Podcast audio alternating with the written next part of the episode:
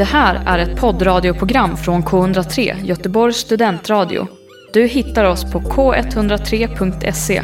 Av upphovsrättsliga skäl är musiken förkortad. Hej och välkomna till Fotboll kommer hem. I studion har vi idag Daniel. Karl. Jesper. och på länk i Alingsås som vanligt har vi Adam. Jag heter Harry. Eh, hur mår ni grabbar? Bra tack. Det, det rullar och det går, som man brukar säga. Jag var inne på lite sjukdomssymptom förut, men behöver inte gå in på det. Ja, utöver det är det bra. Det är munskydd och avstånd här i studion. Daniel? Ja, två plus. Gött och i Alingsås mår vi bra? Ja, ja, som alltid. Gött. Har ni hittat på något kul i helgen eller? Ja, jag var, var på en kompis eh, landställe från fredag till lördag. Ja, just det, Eh, du dissade oss. Ja, jo, det kanske jag gjorde. Nej det, nej, det gjorde jag inte. Ni frågade ju alldeles för sent. Så att jag skulle inte säga att jag dissade er. Så kan man säga. Eh, så kan man se på det. Nej, men det var roligt. Det blev en blöt och lång kväll så. Eh, så bakis på lördagen och inte kollat lika mycket fotboll som jag brukar. Men eh, skön helg. Gött. Jag, Karl, Jeppe, vi har haft en trevlig fredag i alla fall. Mm, det hade vi verkligen. Eh, var- Ja, Och var som Daniel och, bakis på lördagen såklart. Ja, Ja. verkligen. En trevlig fredag blev frivillig karantän i två dygn. jag var ju på samma ställe på lördag kväll. ja, det var det. Hade ni trevligt? Ja, det Ja. hade vi. Var det Trollhättabor eh, som Ja, du umgicks med då? Det var, var det. Kul att träffa barndomsvännerna. Ja, eh, i denna podd Fotboll kommer hem pratar vi fotboll och i synnerhet Premier League. Idag ska vi som vanligt snacka lite om vart, vad som vart och vad som komma skall, men lite fokus på straffar idag ska väl bli kul. Absolut.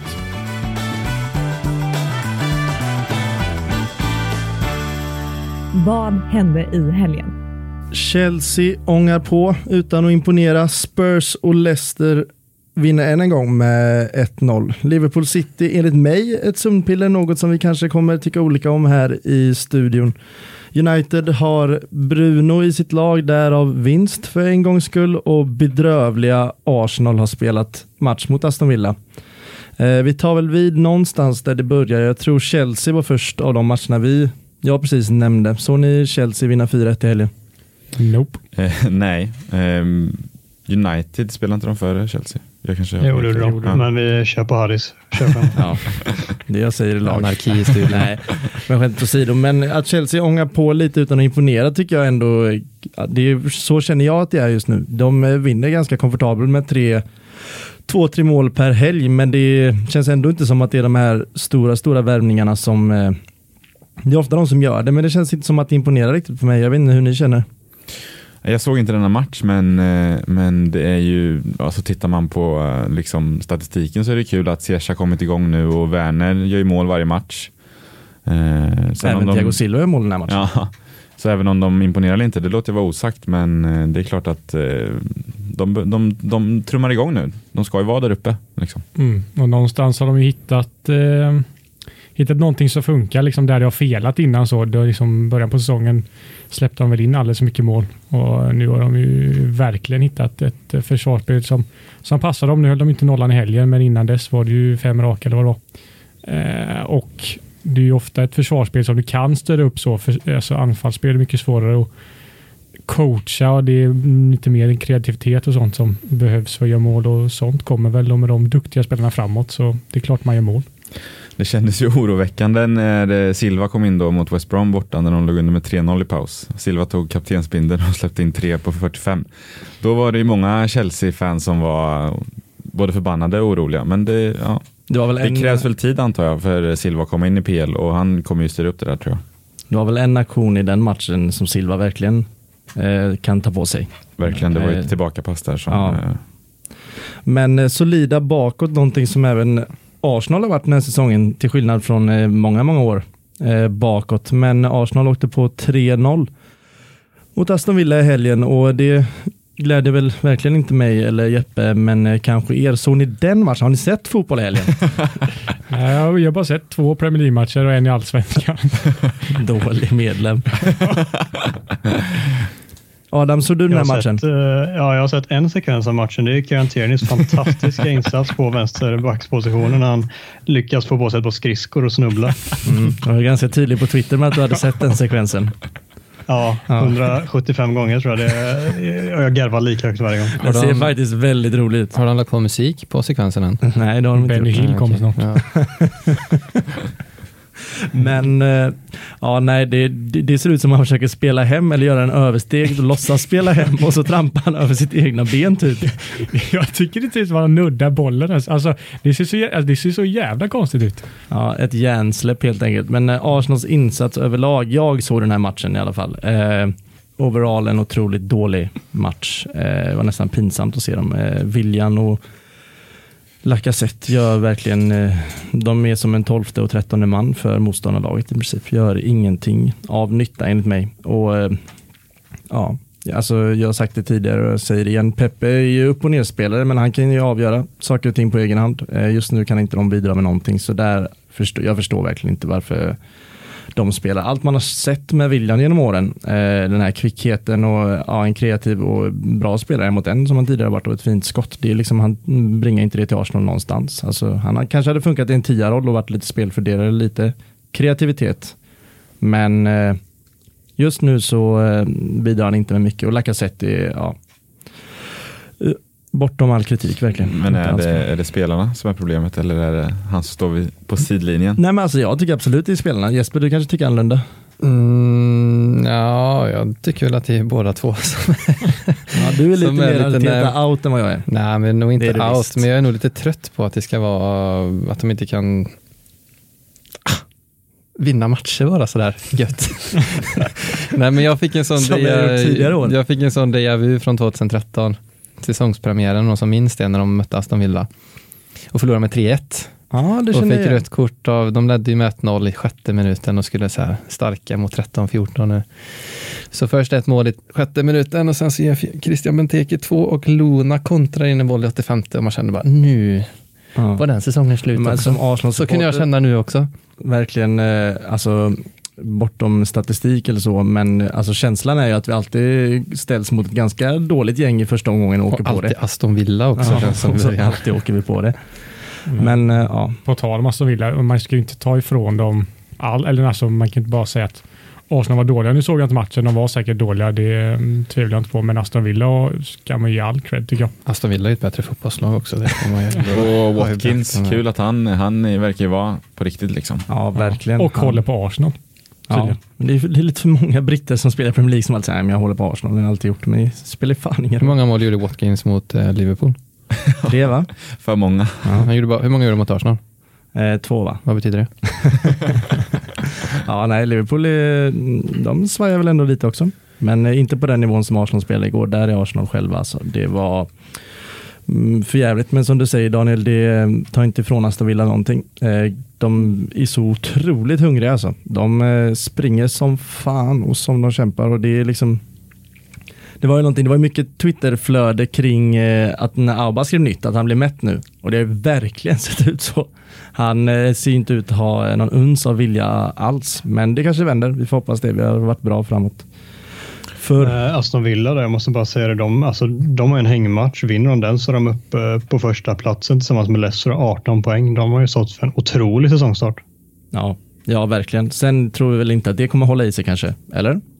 Nej, nej, nej, nej. Men eh, det, det börjar ändå bli så pass att sådana här lag som sticker upp brukar ändå någonstans här börja trappa, tappa av lite. Men det känns som att här står väl de inför ett vägskäl om de ska kunna hålla sig med uppe i toppen. Jag tror inte att de kommer kunna hänga med lagen över en hel säsong, men det ska bli väldigt intressant att se hur till exempel en Watkins då, eller en Jack Reeler som jag tycker är otroligt bra. Han är deras bästa spelare och liksom hänförare, så det blir intressant att se hur de eh, fortsätter nu eh, efter landslagsuppehållet. Martinez-effekten kanske? Ja, möjligt. Kul för honom att komma tillbaka till Emirates och hålla nollan och vara var starkt bidragande till en 3-0-vinst. Liksom. Ja, det är väl det lilla jag kan unna någon i Aston Villa, för jag, jag tyckte om honom. Men ja, som, eh, som Aston Villa som lag har man aldrig varit rädd för deras laguppställning, men när jag kollar inför matchen där och kvartetten där framme är ändå Watkins, Grealish, eh, Barkley, Trezeguet, det är ändå så här, det är ju bättre än vad vi hade framme känns det som. Så. Men vi, släpper den där och går vidare på eh, helgens stormatch som varit. Eh, City-Liverpool spelade 1-1. Mm. Och du kallade sömnpiller här inledningsvis. Det, är nog ensam om i hela, ja, bland de flesta fotbollstyckarna. Eh, en otrolig första halvlek. Det svängde rejält. Och Liverpool tycker jag borde ha, ha, ha ledat. Ja. Eh, med kanske fler bollar. Men eh, och som vanligt, domaren i fokus. Det var ju straffsituationer och, och sådär. Eh, ändå kanske rättvist att, att det stod 1-1 efter första. Och sen andra vart ju lite, lite mer av ett sömnpiller då kanske. Mm. Det är kanske där du grundar din analys. Ja, delvis det och så bara det här, alltså jag vet inte, det känns som att för varje vecka som går så tar man in mer och mer FPL-perspektiv i det hela. Och jag sätter ju in Jota i omgången och inte när han gör någonting så blir jag väl en grinig gubbe, jag vet inte. Men jag kände att andra halvlek inte, jag vet inte, man vill alltid att andra halvlek ska ge mer än första. Men eh, Men jag tycker faktiskt att Klopp, eh, alltså när han tar ut Firmino så blir det sämre. Han kanske borde ha tagit ut Jota där istället. Eh, han tar ut Firmino efter halvtimme, eller när en halvtimme kvar ungefär. Eh, Firmino är ju en formsvacka som alla vet och det är ju, diskuteras ju ständigt just nu. Men, men jag tyckte att eh, han borde fått eh, vara kvar faktiskt. Men är det första gången ni startar med alla fyra på plan eller? Alltså Eh. Firmino, Jota, Salah, Mané. Ja, det var det. För när man såg det uppställningen på sin telefon så var det någon typ av 4-2-2-2. Jag vet inte om det riktigt var så på plan. på va? pappret var det ju en 4-2-3-1. Mm. Eh, men det såg ut som en 4-4-2 eh, Ja. med Firmino och Salah på topp tyckte jag. Eh, och sen Jota på högerkanten. Kalle, spelade inte ni så mot Sheffield United också? Eh, na. Nej, jag känner inte heller igen att alla fyra varit på plan samtidigt faktiskt. Alltså det, Inte inledningsvis. Alltså i startuppställning. vi, vi kanske ska titta där för säkerhets skull. Alltså vi inte, Jag kollade upp det eller bara släppa det de för det spelar ingen roll hur. Om de har gjort det en gång innan. Det är bara det faktumet. Kan det funka Ja. tror vi? Eller, alltså, eh, ja, men det tror, jag- alltså det tror jag absolut ja. Eh, speciellt, eh, speciellt med tanke på den här matchen, hur det såg ut. Eh, så ska det absolut funka. men en, alltså, att Jota spelar en höger mitt i en 4-4-2. Jag tänker, kommer han inte lite långt, lite långt ner då? Nej, ja, alltså det funkar. Men grejen är också att, att när vi spelar med de fyra, alla kan spela på alla positioner där i, i, den, i den kvartetten. Eh, och ser väldigt eh, rörligt ut. Liksom. Det är ju ingen som fastnar på en kant eller fastnar där uppe, utan det växlas eh, febrilt. Liksom. Eh, Vi går över till dig Daniel och ditt lag som tog in eh, tre poäng i slutet av eh, matchen när Kane nickade in 1-0. Hur Mm. kändes den matchen? Eh, den kändes precis som eh, de två föregående matcherna. Vi har spelat tre alltså identiska matcher. Burnley, Brighton och nu West Brom där det har varit lite så krampaktigt framåt. Vi mött eh, ganska, Brighton är väl inte så låga i försvaret men kompakta försvar i alla fall. Eh, tre jobbiga lag möter. Det är jävligt starkt tycker jag att vi går segrande ur alla tre. Eh, så nej, alltså jävligt skönt bara. Kane är ju bättre än någonsin nu måste jag säga. Eh, Så det är jätte, jätteroligt. Sen är det väl Son som eh, han är på väg ur sin form. Eh, Men nej, det jag kan ta med det är att det är starkt att vi vinner sådana här matcher. För ofta har det varit senaste året att vi inte lyckas göra det sista målet. Eh, Och det visar väl på någonting, tycker jag. Ja, det gör det väl kanske visa på eh, Mourinhos eh, fingerfärdighet någonstans. Jag vet Ja. inte. Nej, men det, jag hoppas det. Alltså han, han, eh, han tog ju på sig Keynes mål lite grann för att han sa att eh, när han tog in eh, den nya brassen Vinicius på plan så han är också anfallare och då var det så här, ja du tog inte ut Kane men ja, det gör man inte. Men då sa han att ja men med Vinicius på plan så fick eh, West Bromwich eh, backlinje ett annat problem eh, och liksom var fick mycket mer fokus på honom så att då kunde Kane ta andra ytor och på så sätt göra det målet han gjorde. Långdragen analys för att ta på sig att det, det är den. Mourinhos mål. Är det. Ja, det är Mourinhos mål. Har du sett eh, dokumentären om Tottenham på Ja. Amazon? har jag. Har din bild av Mourinho eh, blivit mer positiv som alla andra som jag uppfattat det har blivit? Eh, ja, men det, grejen är alltså, det blev det redan innan, alltså innan dokumentären. När han kom till Tottenham läser man ju, läser alla intervjuer, kollar alla intervjuer och sådär. Eh, och då, alltså, då, ja, bilden blir bara mycket bättre, men då är det också för att han pratar om mitt lag typ. Man skulle aldrig säga något dåligt när han kommer till en ny klubb.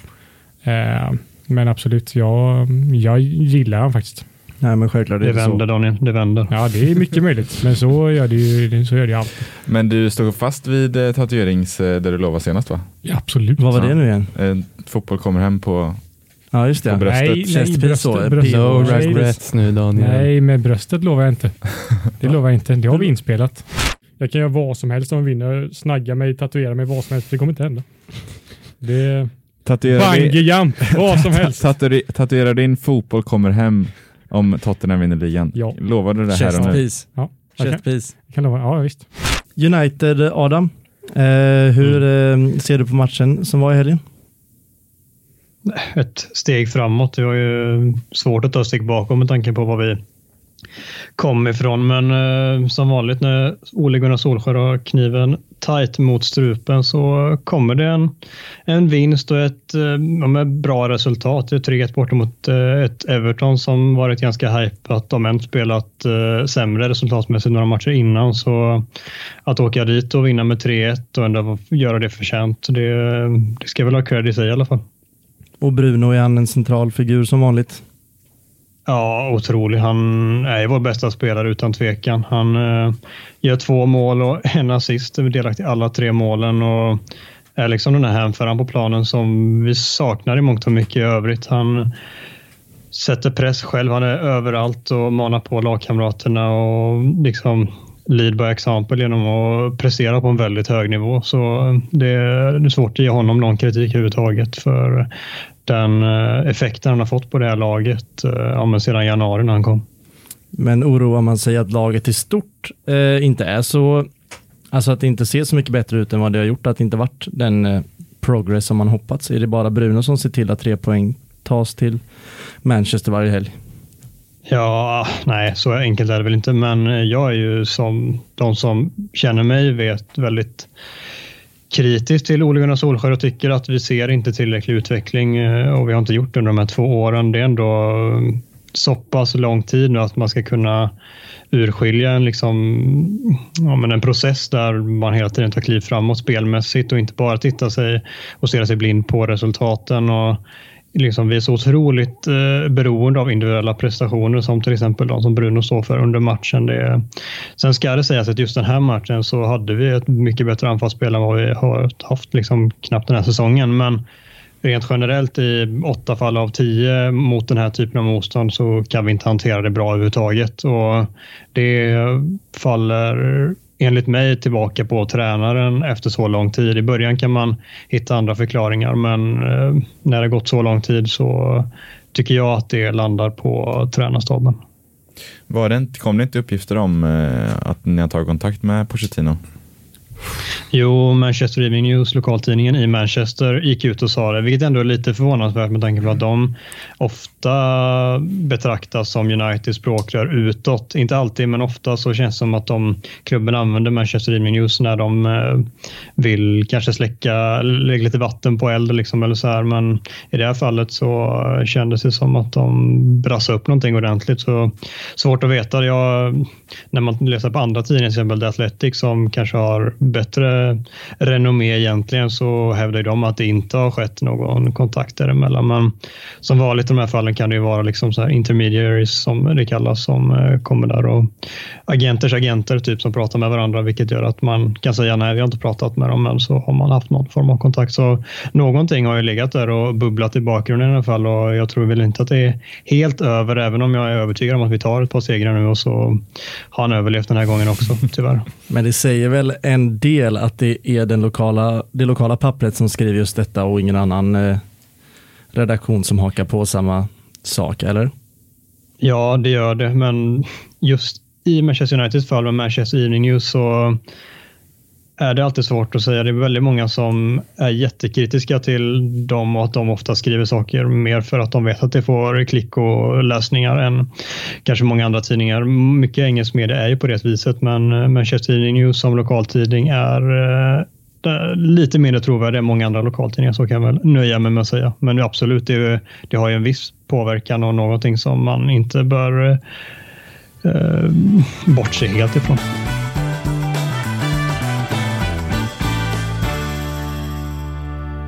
I lördags fick vi se Fulham Fulhams spelare Luckman göra en av de mest häpnadsväckande straffar jag har sett i mitt liv. I 98 minuten, de ligger under mot West Ham som precis har gjort 1-0, så tror jag får se den svagaste Panenkan eh, jag har sett någonsin.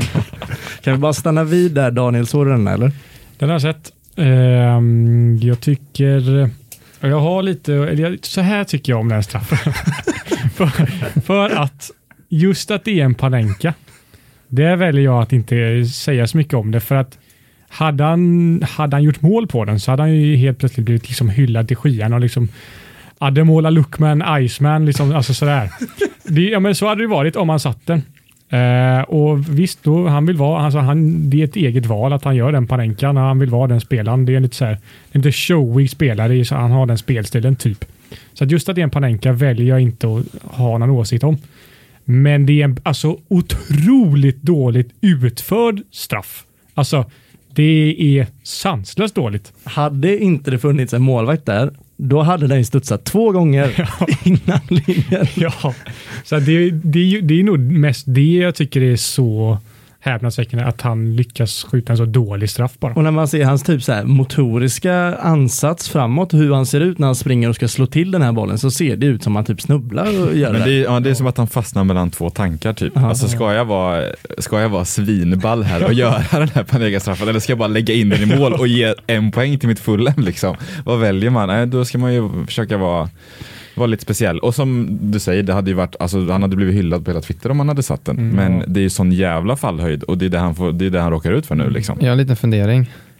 Mm. Kan det varit det sista han gjorde i Premier League någonsin? Han har Nej. sett bra ut, Ja. det är det. ja, Alltså, men så knäckt han var efter. Hade det varit viljan så hade det varit det sista han gjorde i PL i sitt liv. Ja, men jag tänker att så, men- eh, så sågad han blev och så knäckt han såg ut på tv-bilderna efter. Mm. Men, ja. Det kan ju vara någonting som eh, sätter hjärnspöken i framtiden också. Ja, vi får se hur han reagerar på det, för han tror definitivt att han kommer starta nästa Premier League-match, det tror jag. Ja. Men, Ja, men det är med det. Alltså hur han ser på det. Ja, att han kommer få ja, spela verkligen. tror jag inte man behöver tvivla om, för han, Han är ung varit- och eh, han har varit duktig. Han Liksom. har varit Fulhams bästa offensiva spelare, de matcherna jag har sett. Han har varit jättebra. Mm. Men att ens kalla den Panenka är ju vara snäll, eller? Vad har vi för fina Panenkas? Vi har ka- kanske mest legendariska är väl Zidane va? Ja, det, ja, förutom Panenka själv då. Ja. Men han, eh, han jag funderar på, vad hette han? Abreu i Uruguay? Vad hette han? Ja, han hade ju en sån grej att göra, an- göra den varje gång. Ja, Liksom. han la ju den i en straffläggning i VM 2014 va? Mm, och i- för sitt, han spelade väl någonstans i Argentina eller Brasilien, gjorde han ju Ja. sådana. Colo Colo tror jag. Ja. Alla, alla tillbaka- spelar Colo Colo. Vi kommer ju tillbaka till eh, diskussionen av hur mycket man ska lägga till omständigheter när man kollar på hur snyggt ett mål är, eh, vad det är för match och så vidare. Men eh, om man tar in det så är Zidane uppe på toppen och den går ju ribba in också. Det är ju Myten är ju att det var meningen att skjuta ribba in, ribba ut. Eftersom Ja. att det är Zidane så kan jag ändå tro Ja, att det är Men eh, Pirlo har det också mot Mm. England i Ja, men. Pirlos var Mm. ju faktiskt ganska små tråkig va? Men det är just att han gör det mot Joe Hart som har stått och äcklat sig med tungan innan. eh, Ja, men ja, det är sant. Något jag inte gillar, det är Panenka åt ett håll. Alltså Panenkas slår man i I mitten. mitten, ja, ja. Alltså vissa, den är Lookmans är lite på sidan va? ja det är det. Ja, och det är flera, typ, så jag tror Zlatan har en som ligger liksom mellan mitten och vänster stolpe. Det är inte alls fint, de ska rakt in i mitten en Panenka verkligen. Men samtidigt vill man inte bara ha en Jimmy Vardy-straff varenda gång. Jo, Jo. Det är ju Men- så här, jag gillar ju inte Panenka. nej, nej. Men om vi tar eh, Jamie Vardy, om vi går bort från Panenkan och så jämför vi typ ja, men en Lampard upp i nättaget eller en eh, Balotelli som trippar och sätter 9 av, 99 av 100 för att han väntar ut målvakten. Vad, vad hade ni föredragit i ert lag? Jag föredrar att det blir mål liksom. Jo, men det är ju skittråkigt att svara när vi sitter i en podd. Nej, men helt ärligt så får man göra hur FAN man vill liksom. Eh, så länge det blir mål. Nej, men är, det, är det eh, mitt lag så då får de ju skjuta. Jag eh, vill ju inte att de ska gå fram och trippa.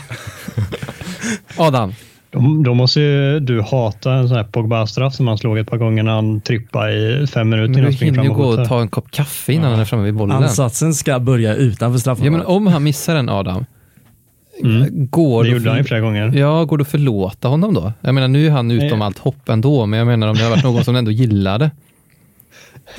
Jag gillar inte den typen av straffar. Däremot så tänkte jag ta upp en annan typ av straff. Eh, hoppstraffen som både Jorginho och Bruno Fernandes kör. Vad, vad tycker ni om dem? Är inte det lite halvfusk eller? Jag förstår inte, vinner man, vad vinner man på att Jo, göra att det? målvakten kastar ju sig och så hinner du se i hoppet och då kan du styra foten och skjuta åt andra hållet. Det är väl det det handlar om. Ja, det är väl att du, alltså, när du hoppar en meter, alltså någon slä, de slänger sig kanske ett steg innan du eh, ska skjuta. Mm. Och om du då gör ett hopp så är den tiden mycket längre och du hinner ju se mycket mer innan Ja. du landar och sen skjuter. Grejen är bara, jag förstår inte hur målvakter ännu inte har förstått att just Jorginho gör detta. Han gör ju inget annat.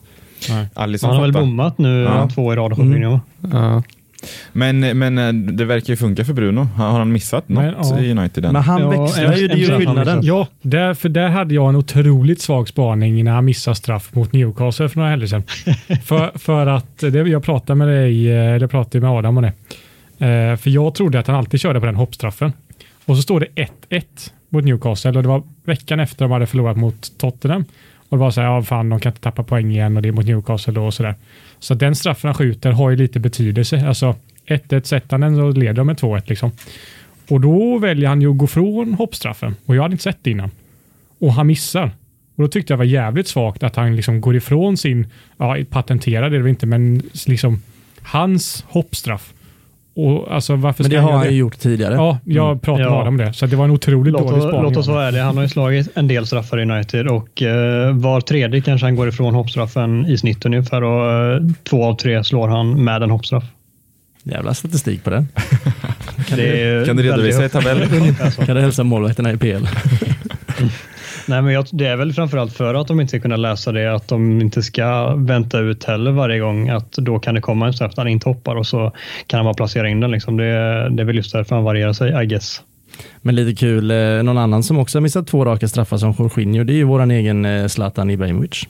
Mm. Han, eh, den första där slår han i returen om jag minns rätt. Mm. Men eh, två missade straffar idag, det hör ju inte till hans Fast det, vi gör väl, det hade inte någon, det var någon, eh, någon tidning som hade dragit fram statistik på i topp fem ligorna i Europa och Zlatan var i toppen på missade, missade straffar. Mm. Det, det, det är verkligen, det tror du verkligen. bluff. Var det procentuellt eller var det Nej jag vet inte, jag såg en, noti, jag såg en notis bara så det är Allt går otroligt väl löst. med statistik. Ja. Jag har inte sett han missa än. Nej, nej men jag, det, jag blev också förvånad där. Jag tycker att man väldigt sällan ser Zlatan missa. Mm. Men eh, det var ju också en grej med Balotelli i PL, hans tider. Jag vet inte om han missade någon till slut i just Premier League. Nej. Nej. Men det gick väl lång eh, period där man snackade om att han aldrig gjorde det. Ja, han hade väl inte, när han kom till Liverpool var det så här, vem ska slå straffarna, Balotelli eller Gerard? För att Balotelli inte har missat någonsin typ. Och det var ju det enda han var känd för liksom. Eh, Eller men sen tror jag, raketer i badrummet. ja, exakt. Men sen så tror jag att han missade när han spelade i Milan och att det var just, eh, jag minns det för det var Peperina som räddade. När Reina stod i Napoli. Har ni, apropå Balotelli, har ni hört den? eh, Ja, han har ju varit eh, uppe på tapeten hur många som helst med hyss han har gjort som raketen och det. Men har ni hört, eh, alltså det här, källan på det här, den finns inte. Men har ni hört när han ska ha blivit tagen, eller ja, polisen har stannat honom på vägen i sin bil, har ni hört den historien? Jag kan dra den lite snabbt, Ja. den är väldigt rolig. Då är det tydligen så att Balotelli när han är i Italien har åkt över en bro eh, och då har, då har polisen stannat honom och kollat igenom bilen och då i fram, eh, vad heter handskfacket där eh, framför passagerarsätet har han haft x tusen kronor i sedlar. Eh, och då ska polisen ha frågat honom eh, var, varför har du så mycket kontanter? Och då ska han ha svarat because I can. Det är lite Det låter väldigt. Balotelliskt. Otroligt mycket Balotelli. Var det inte det Balotelli gjorde när han var i Liverpool också? När han tränade på Melwood. Det är väl det det heter va? Ja, tränar- ja, Ja. Det är intressant att säga det för de byter ju idag faktiskt. Ja, okej. ja. Så jag var inte helt ute och cyklade. Vad blir det till då? Eh, Kirkby. Men ja, kör. Var det inte han som hade en polare som håller och sov i bilen hela dagarna och bara väntade på honom när han var inne och tränade? Ja, det känns som vi säger saker om Balotelli helt utan grund. Jag har hört det. Det är mycket möjligt, jag har faktiskt inte hört det men eh, säkert Nej, jag eh, ska- sant. Ja. Ta det Gr- vidare. gräva mer till nästa vecka. Det får göras för att trovärdigheten ska stanna i denna podden i alla fall. Eh, jag har skrivit i mina anteckningar här, jag tycker det, detta är en eh, charmig straffskytt. Ni får säga emot, ni, säga emot mig om ni vill, men Leighton Baines tycker jag var, det var jag tycker det var lite sexigt att en ytterback, eh, gammal ytterback, var en gedigen straffskytt. Är det något ni minns? Det var bara på grund av hans hår eller? Det var en till anledning att älska honom, ja, men det var väl inte därför han var bra på straffar? Det vet vi inte. Nej, jag, kan inte heller säga att jag Men det är, det, är alltid, det är alltid lite extra hett när det är en, en back som skjuter straff. Förutom när han heter Sergio Ramos då, då är det jo. superosexigt. Men eh, annars så är det alltid kul när ytterbackar kliver fram. Mm. Ja, men det var väl, alltså, han hade ju bäst tillslag i alla fall i hela Everton. Eh, Inte så svårt kanske. Nej, nej han var en bra straff, äh, frisparksskytt Ja, exakt. Så det var väl ja, sköt han ja, inte väldigt hårda straffar. Mycket möjligt. Och vänsterfotad va? Ja, Ja. fina frisparkar också. Det ringde i nätet. Det tjöt. Mm. Har, har ni någon ni. eh, favorit, eh, alltså jag tänker att favoritstraffskyttar kanske alltid sitter i sitt egna lag, men har ni någon ni minns lite extra? Kanske, ni, behöver, ni kan få gå utanför England om ni vill, men eh, det tror jag inte ni gör. Olof Mellberg. Granqvist är ju en shout, Ja, gran, ja, det är men det är svårt att ta någon annan. ja, svårt att sudda ut de minnena från Skönt att vi inte är på Sommaren 94-generationen här. Det är vi verkligen inte.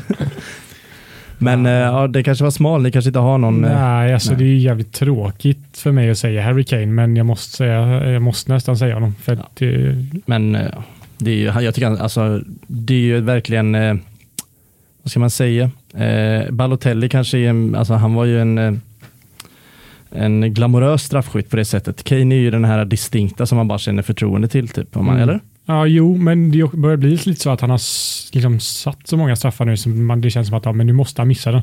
Men han gör ju inte det. Och det, ja, det, jag, det var länge sedan jag såg en så bra straffskytt i Tottenham i alla fall.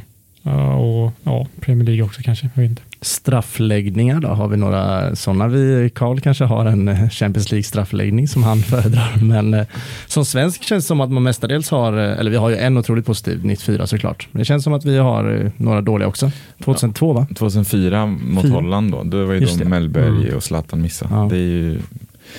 Minns, tider. ja, man, vi minns väl det liksom nätt och jämnt. Ja, det Men, är ett stort barndomstrauma faktiskt. Jag gör faktiskt inte det alls. Jag minns var jag var till och med. Ja, och Mellberg eh, sa väl ifrån sig kaptensbindeln efter det. Efter att han missade, missade straffen. Vann vi inte i U21-EM också? Jo, mot, eh, Den mot. Danmark är ju... Var det Danmark det var? var det Nej, inte Portugal? Portugal-finalen va? Mm. Jo, men det var väl, var det inte straffläggning när, nej det var ju 4-1 mot Danmark när Guidetti och Ekvall har sin fina stund där. Japp. Ja, så är det verkligen. Ja, men det gjorde vi. Den jag. det har Patrik Karlgren, eh, har hans namn bokstaverats ut i en tidning sedan dess, sedan den straffläggningen 2015? Det är väl Maja och Viktors bröllop då kanske. ja, nej, vi går vidare. Alcronas. Allt i allo. Ja, då var det dags att kolla bakåt lite för första gången denna veckan. Mer än sju dagar då. Eh, jag vill gå tillbaka till eh, 2013 och eh, den 12 maj när de hade bestämt. Eh, vet ni vad som brukar hända då? Vanliga år i England. Ja, det är ett slutspel va? Mm, från Championship till Premier League. Det var så att jag scrollade i Twitterflödet i veckan och så skulle vi prata om straffar och sen så såg jag ju den straffen som jag måste ändå säga, den var förknippad med det amerikanska valet, men eh, det är en parallell vi kan ta en annan dag. I alla Den får fall. du gärna dra idag, det där lät superintressant. Nej, men jag, jag kan ta det i slutet. I alla fall så... Um, nej, vi är ju på Vicarage Road Stadium i London eh, och det är en eh, match mellan Leicester och eh, Watford, eller Watford hemma.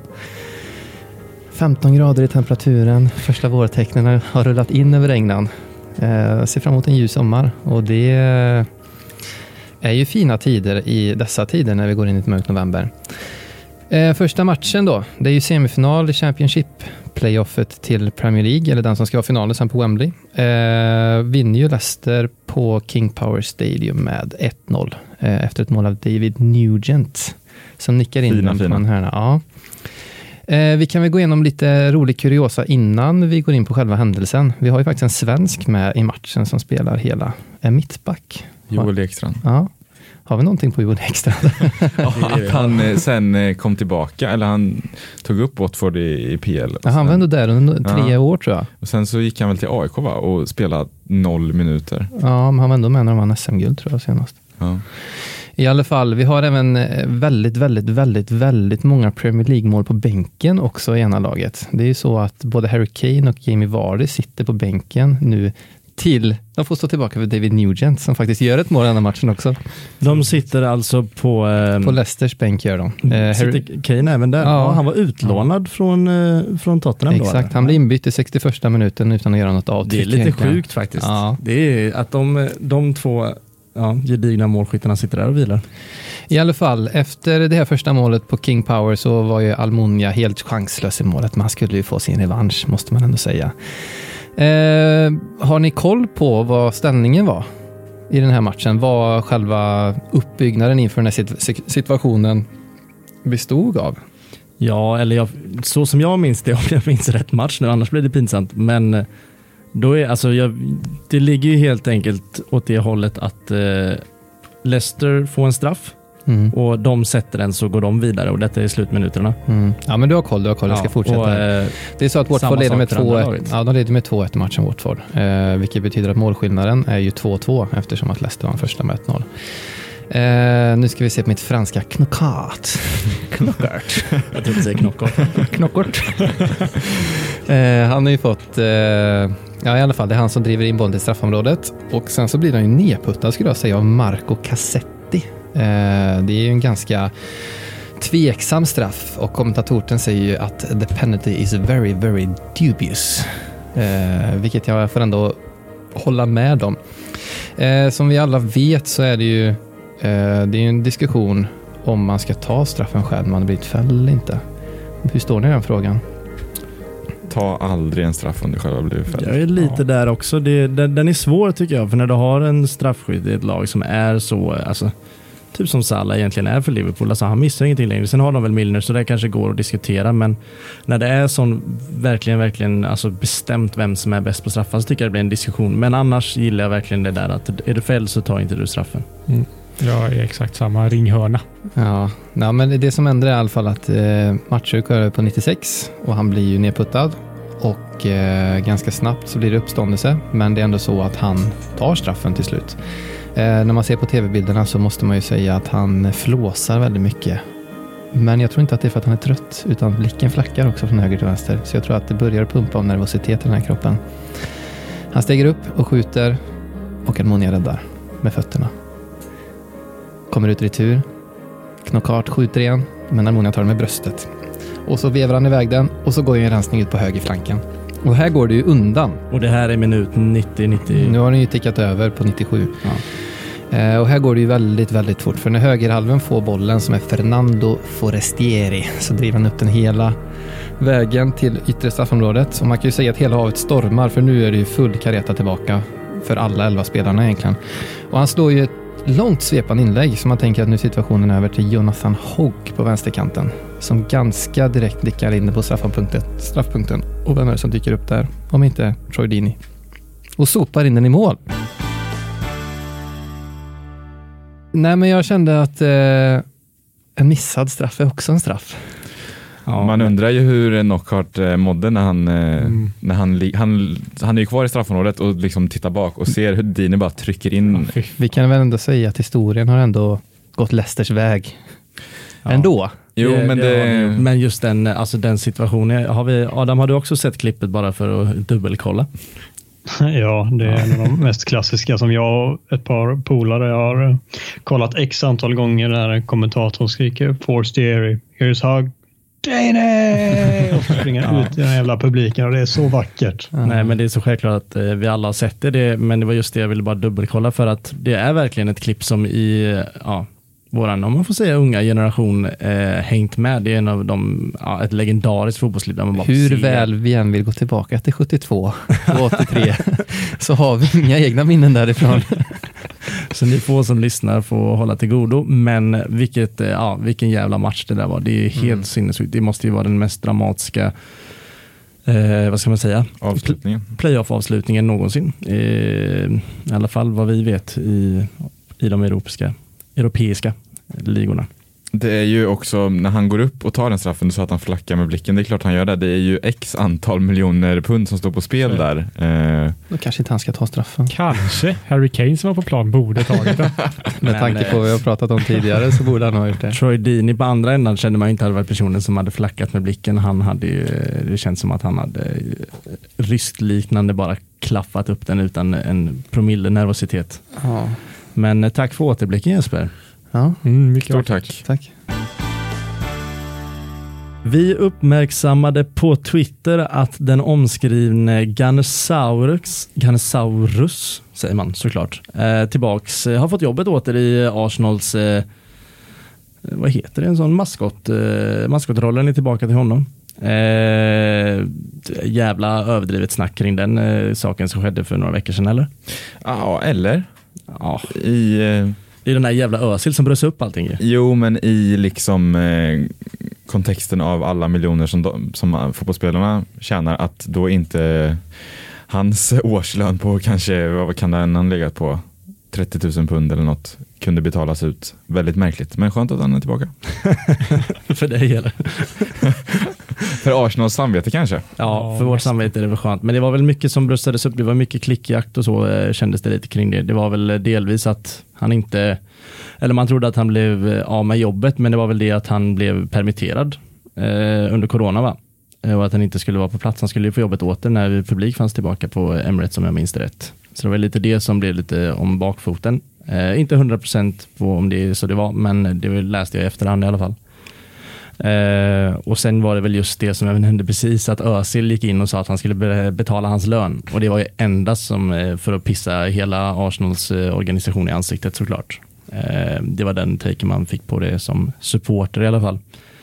Och eh, ja, vad mer kan man säga om det? Özil eh, behandlas väl inte med full respekt eh, kanske, men jag känner inte att han eh, förtjänar det om jag ska välja. Han drar in sina pengar och han har absolut ingen anledning att klaga för han de få tillfällena sen Arteta kom som han har fått att visa vad han kan så är det inte tillräckligt för att spela i Arsenal.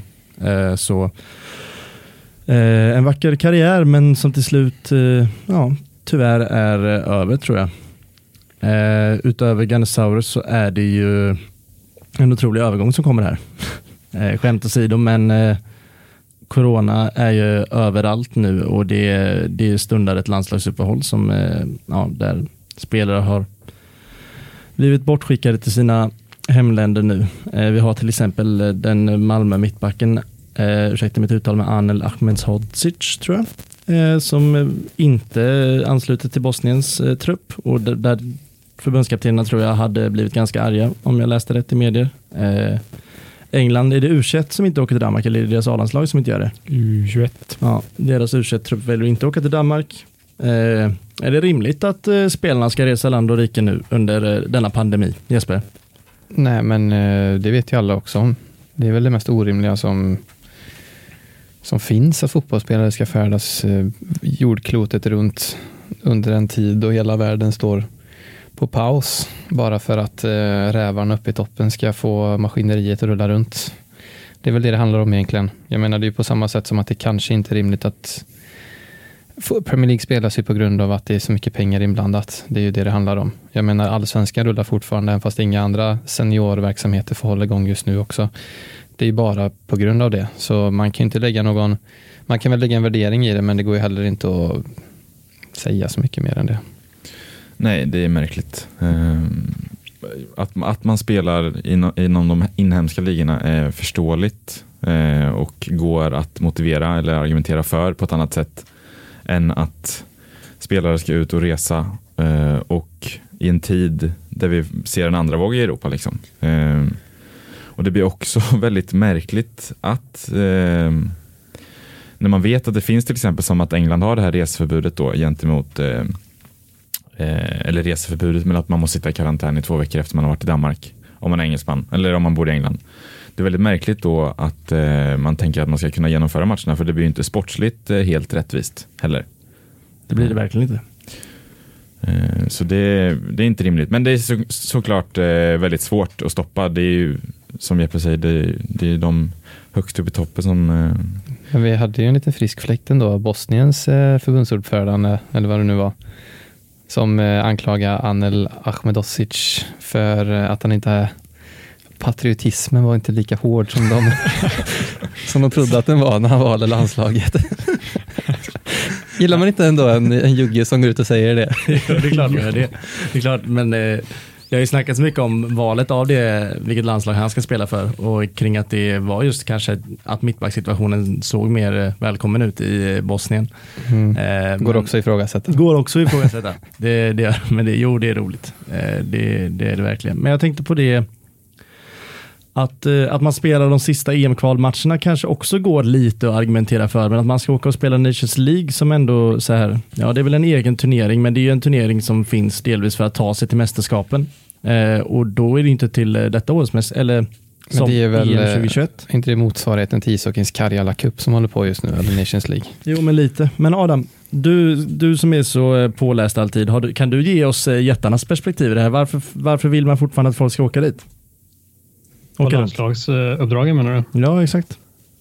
Nej, men det är väl precis som ni redan varit inne på, att det handlar om att eh, fotbollen ska gå runt länderna som, alltså fotbollsförbunden ska gå runt. De måste få in sina pengar. De ser sitt perspektiv att eh, det är så här vi ska få in pengarna och eh, gå runt och därför behöver det spelas. Men jag kan ju tycka samtidigt att det är en sak att man spelar klubbfotboll som jag tror Kalle var inne på precis innan. För där är man med sin grupp hela tiden och man reser inhemskt och eh, man kontrolleras konstant. Men att man sen då ska åka iväg i en och en halv vecka och beblandas med en helt ny grupp och sen åka tillbaka till sin gamla grupp. Det är ju nästan vansinne. Sen kan man också argumentera för varför ska de åka runt i så fall och spela liksom Champions League och Europa League i halva och hela Europa på samma gång. Det, det är en svår linje att dra och jag tror att alla ser till sin egna perspektiv och sin egna vinning, vilket eh, lämnar spelarna liksom personligen i en jättejobbig sits tror jag. Jag tror att det är väldigt många fler än vad vi ser som är eh, skeptiska, oroliga, tycker att det är jobbigt och eh, kanske helst av allt inte hade velat ha situationen som det är nu, men de ser väl till liksom sina jobb eh, och att de måste göra det helt enkelt. Men jag, alltså jag menar, varje landslagssamling, hela landslaget går väl ut på att ta sig till och spela de två stora mästerskapen om du är ett europeiskt lag, EM och VM. Och om de nu blir uppskjutna, varför blir inte landslagssamlingarna uppskjutna? Jag tycker det är, det är jätteorimligt, eller? De ska väl få spela sina matcher tänker jag. Alltså tv-pengamässigt så även om det inte är alls på samma nivå som en Premier League-match så är det sponsorer som ska synas och eh, TV, vad heter det, TV1 som har liksom köpt in de här matcherna som ska få sända dem och det är väl det som styr i slutändan jag. jag. Jag håller med dig i, i sak men om vi ska försöka se deras perspektiv så tror jag att det är så här det, det går till helt enkelt. Och de jobbar ju fortsatt mot ett EM 2021 och senast eh, som dök upp där var att det ska spelas enkom i Ryssland och inte i 12 olika länder eller vad det nu var från början. Är det enda bra med den här pandemin att det beslutet kom? Eller? Kanske En inte just. Ryssland, men... eh, Nej, men, det att, var ändå ja. ett steg i rätt riktning Mm. måste jag ändå säga. Men eh, jag tänkte på just Nations League, att vi, vi förstår ju inte grejen med det. Eh, det är nog ingen som gör egentligen. Eh, Jo. vi förstår inte charmen i det, eller vi förstår inte det roliga. Det Han liksom, matematikprofessorn som var i våras på SVT som förklarar den här uh, flockimmuniteten, kommer du ihåg han? Vad hette han? Men är det talet? Nu är det då, smalt. eller? Ja. Ja, exakt. Han som var där. Han professorn, han hade nog förstått detta, tror ni inte det? Men, men just att det är ju en, för Uefa så är det, en, det är en självklar grej för dem att spela den Nations League, för det är liksom som ett mästerskap för dem. Eh, så det, det har ju de alltid att luta sig mot när de kan motivera varför vi spelar dessa matcher. Sen som vi pratade om inför den här inspelningen, det är märkligt att Sverige spelar tre matcher. Att de spelar en träningsmatch plus två Nations League-matcher. Mm, det är jättesvårt att förstå. Och, det Ja. ja, och sen är det också superenkelt för oss att säga så att ja, men spela bara de matcherna som, som är viktiga som till exempel ja, de sista matcherna i EM, kvalet eller vad det är. Eftersom att alla lag inte är med i EM än som ska vara med. Eh, så att spela dem då. Men eh, vi kan ju bara sitta och tycka liksom. Vi, har ju liksom, vi kan inte göra ett piss. Så. Nej, Eh, men eh, så är det. Jag känner bara att det är, alltså när alla gör uppoffringar här i samhället så känns det konstigt att man inte, alltså att en sån bortprioriterad av alla de aktörerna som är i det eh, turnering, eh, så är det konstigt att den spelas. Men eh, nog om det. Goal.com har i dagarna släppt en eh, topp 25-lista på de bästa manliga fotbollsspelarna vi har här i världen. Och, Och eh, kvinnliga. och kvinnliga. Ja, jag har inte sett över den kvinnliga biten, men den är oroväckande, den andra sidan, hur man ser på Ja, det beror på hur man ser på det, men det finns några roliga placeringar där som, eh, Kalle, du kan väl gärna berätta för oss vilka som står ut mest? Ja, alltså vi kan ju börja med den som jag, reagerade, jag som Liverpool-supporter reagerade starkast på och det var ju att Mohamed Salah hamnar på en 18 plats. Eh, tycker jag är väldigt lågt bak, speciellt om man sätter det i kontext till att Rom, Romelu Lukaku hamnade på en 15 plats. Så Goal tycker alltså att Lukaku är bättre än Salah. och redan där tappar den ju trovärdigheten denna lista. Eh, sen, sen eh, det här är inte Premier League riktigt, eh, vilken som, eh, vem, vem som hamnar etta.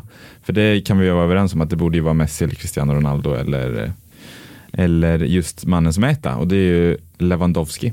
Mm -hmm. Eh, ändå lite otippat, vad, vad tycker ni?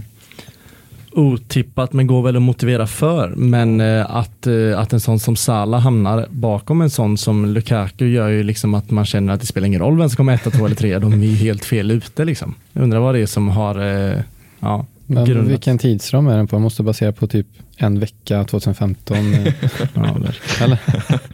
Jag vet inte riktigt, eh, det är väl eh, det, det, det gångna, den gångna säsongen helt enkelt. Eh, De Bruyne tvåa, rättvist eller? Ja, det är exakt samma som Lewandowski. Det går ju att motivera med tanke på hans förra säsong som ju var jätte, jättebra så. Eh, Men samtidigt att varken Messi eller Ronaldo är, ett, alltså är topp två. Någon av dem är ju helt otroligt. Man förväntar sig så mycket av dem. Det, jag tror det är lite där problemet ligger. Att alltså, när det kommer till kompetens som manlig fotbollsspelare så är det ju, ser alla Messi och Kristi som etta. Men det räcker med bara några månader av, eller ja, en halv säsong av lite mindre mål än vad de brukar göra så börjar man fundera på om det är någon annan. Jag håller ju alltid dem där överst har gjort de senaste 12 åren. Men det handlar ju också om, eh, det är ju en definitionsfråga om eh, är det den bästa fotbollsspelaren eller den bästa fotbollsspelaren gångna säsongen. Ja men det, den är väl är inte mätningen baserad på någon typ av tidsram nyligen eller? Jo, och då borde väl ändå Messi, sett till hans säsong, Ja, men det är ju den diskussionen som varit med Guldbollen i Sverige, om det är Zlatan som ska få den eller typ Victor Nilsson Lindelöf förra året. Där alla vet att Zlatan är ju Sveriges bästa fotbollsspelare. mm. Men Ja. Men de blandar ju alltid in meriter också. Det är Exakt. också en diskussion tycker jag. Så här, de tittar på om den spelaren vann det, men är han bättre än till exempel då Messi för att han vann det med sitt lag som kanske är bättre än Barcelona ni förstår jag menar. Och det är också en diskussion som går att föra också. Och som är svår. Just för att när ditt Extremt lag vinner någonting så borde du ju ha presterat på en så pass hög nivå. Så det är, det är klart den, eh, den eh, diskussionen tas. Mm, Men den diskussionen slut, eller den diskussionen blir ju också, eller just de här listorna, att säga vem som är bäst i världen, dog väl lite för mig i alla fall när Modric vann Ballon d'Or. För att han vann Champions League och kom Håller till final i eh, VM. Sen hände någonting med Ballon d'Or va? Men, eh, ja, men det var ju också en sån grej att nu har Cristiano och Leo fått det för många gånger. Nu ger vi det till Modric. Liksom. Ja, det men- kändes ju verkligen så när Ja, han fick exakt. den. Och, och att det gick att motivera då med att han hade spelat en VM-final och att han hade vunnit Champions League. Jo, men han är inte en bättre fotbollsspelare än Lionel Messi, så att det, det är som, ja. Luka. Mm. Men det är ju lite som du var inne på där Harry, att det hände någonting med Ballon d'Or och det var ju så att tidigare, eller från första början var det ju franska L'Equipe tror jag som hade eh, delat ut priset. eh, Eller om det var France Football, någon av de två tidningarna, skitsamma. Och sen så teamade de ihop sig med Fifa om att de skulle dela ut det ihop och sen nu då det senaste så gick de isär igen så Fifa har sin The Best som de delar ut och så har eh, då L'Equipe eller France Football, vilket det nu var, har Ballon d'Or själva. Undrar om Fifas pris är korrupt eller inte. Det är nog någonting vi inte behöver fundera kring. köpa Jag det vill ha mer eh, på din lista, Carl. Eller din lista. Eh, vi har ju eh, Adams gode Bruno på en eh, stark 22 plats. Men är det bara PL? eh, Eh, nej. Eh, Lukaku var det är 15. mycket, det. mycket, mycket Liverpool. Det är ju Trent, det är Mohamed, det är eh, eh, Sadio Mané och så är det Virgil van Dijk och sen har vi Jordan Henderson. Det är inte många som trodde att han skulle vara på sån lista. Men det- från våra lag då? Där har vi Bruno från United antar jag. Vi har Kane från Tottenham. Har vi Auba på listan? Kane är eh, inte med. det säger ju en del.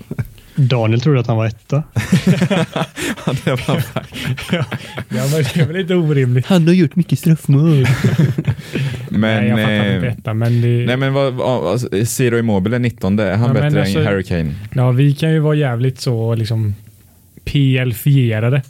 Evigt. Jag har inte sett så mycket av eh, Chiro Immobile, men jag vill ändå hävda att eh, Harry Kane är en bättre Han gjorde väl fotbollsspelare. 36 pyts förra året va? Ja, Tangerade mål. Eller tangerade Serie ja, men han möter ju för fan eh, Parma och Genoa. Hellas. Verona borta är Det inte är så lätt. ett jävla dåligt argument. Det är den alla PL-entusiaster drar. jag De vet. möter de är lågen. Men eh, det är ju också sant. Ja, det kanske är Men det det. svalaste av allt är att Lukaku är nummer 15 på listan. Det finns inte en chans i havet att han är Men kan du säga 25. topp fem? Topp 5. Eh, uppifrån eller ner? Hur eh, vill eh, herr Deverud ha? uppifrån vet vi väl? Du sa väl ettan? Eller? Eh, ja, det är sant. Ja. Eh, tvåa De Bruyne har vi sagt. Eh, trea Messi. Fyra Neymar och femma Ronaldo. Ja. Tråkigt topp fem. Kan vi säga att de fem bästa fotbollsspelarna är på topp fem? Ja, kanske. Ja, jag tycker det. Ja. Mm. Går väl att skaka in parti där också eller? Det gör det. Med det så går vi... Var är Kieran Tierney? om jag? Tycker de är lite hårda här. Vad det här nu? Supermatch. Vi släpper listan.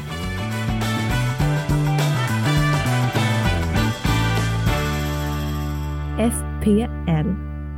Fantasy Premier League, det återkommande segmentet. Eh, Jag hade en halvtaskig vecka, helt okej på 63 pinnar. Eh, Jag har inte kollat eh, vem av oss som gjorde det bäst, men Kalle, du gjorde det bättre än mig. Ja, jag tror bestämt att jag leder våran interna liga här. Var ligger jag? Nej, det tror jag inte att du inte gör. Jag tror att Harry... Nej, jag inte leder Så. poäng. Jag leder på starka 489. Har jag blivit utkastad från nian? Jesper är inte med längre. Och, eh, nej men det var väl, eh, faktum är ju att det, det hände en rolig grej för mig på deadline day att eh, jag skulle jag var lite sen och skulle lägga in, lägga in mina byten, han göra eh, byten, alltså göra mina transfers. men när du jag väl Bamford? sitter, ja jag fick med Bamford, men när jag väl sitter och ska och ska byta och korrigera eh, elvan liksom. Så, så in, precis när jag trycker på confirm-knappen så ser jag hur den slår 17.00 och allt bara dör liksom. Eh, så att mina byten gick inte igenom. Och jag skulle ju till exempel ha in McCarthy, det hade inte spelat någon roll i målet. Eh, Martinez fick vara kvar, men jag var orolig. Så jag skickade, skickade ett argt mail till eh, fantasy-supporten. Där jag ifrågasatte hur de kan, eh, hur, att om jag trycker confirm 19.59.59 då måste det ju gå fortfarande igenom. Det är en, Du sa ju precis Ja. själv för tio sekunder sedan att klockan slog och du klickade. pre, nej, precis när jag klickar så ser jag hur Eh, men det gick inte igenom. De har inte svarat mig ens. Dålig, dålig kundtjänst där Det på Fantasy ryktas Premier League. eh, om att du bad om hundra pinnar. Någon kompensation var man ju tvungen att få. Nej, men eh, det gick ändå bra. Eh, och jag hade Justin och Lamptey på bänken och båda kom in. Så det räddade verkligen mig. Försöker du påkalla att systemet är riggat här nu? Nej. Jespers omgång, eh, ditt eh, Ska jag gå igenom mitt? Ja, men kör en Ska jag snabbis. köra en, Kör en snabbis. Ska se min startelva? Vill ni höra? Nej, det vill vi inte höra. Det kommer göra ont. Okej, jag fick fem poäng i backlinjen. Jag fick i alla fall tvåsiffrigt på mittfältet. Och tvåsiffrigt på topp. Snyggt. Det kan ju fortfarande vara Jag har 25 kvar Van Dijk och Arnold. och Lewis har fått en poäng per omgång sedan jag började. Och eh, ja, Bamford har sju pinnar igen. Du kämpar där i botten. Vi avslutar Nej, med vänta, kanske... vänta, ja, men- vänta. Stopp. Ja, men ända sedan du sågar mig så har jag tuggat taggtråd den här veckan. 94 pinnar. Jag kommer. Ja, det är en eh, otroligt stark omgång. miss- vad- Är det wildcard-vecka? Nej, nej, nej. Den var förra veckan. Vad satt din kapten någonstans? Harry Kane. Ja, det är inte så många pinnar. Nej, Men det vad, var vad hände borta, vad hände i Grönskog egentligen? Ja, uselt. Jag, gjorde, jag fick ju panik sista dagen där jag tänkte nu helvete, nu ska det hända grejer. Eh, så jag plockade minus åtta. Jag plockade bort Bruno Fernandes som gjorde 17 poäng. jag eh, började för tre veckor sedan med en tanke att jag skulle köra Salah som kapten varje omgång. Sen så gick jag ifrån den för jag tänkte nej, nu orkar inte längre, nu kör jag Son. Eh, och han fick tre poäng och Salah fick nio. Eh, och sen plockade jag bort Bamford också, så det gick halvbra 59 pinnar. Ja, nu kan vi gå vidare. Jag ville bara flika in. Jag är ganska nöjd med min omgång. Vi avslutar eh, detta avsnittet med eh, en... eh, Vi kollar vad som händer i Flanagans liv. Har vi någon, är det någon som känner sig uppdaterad och har något nytt sen, sen vad heter det? Han gick till Charleroi. I den belgiska högsta ligan, ja. De ledde ligan tror jag när han signade där. Eh, Det är väl snarare vad som inte har hänt i Flaggans liv som är aktuellt. Och han, eh, enligt våra starka och trovärdiga rapporter så har han inte ens fått vara med i truppen i sin eh, tänkta debuthelg. Exakt. Oj. De spelar 3-3 borta mot Mechelen eller Mechelen. Kan det vara något fuffens som han har gjort där kanske? Jag vet inte. Lä- ju icke för... Gustav Engvalls lag va?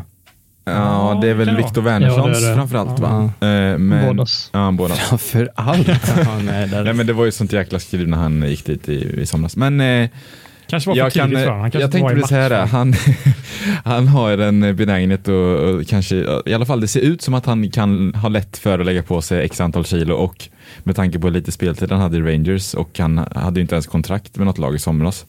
Så kan han nog behöva, Han har varit på Rhodos kanske? han behöver några träningsveckor. Eh, Har han Lite har varit på Rhodos.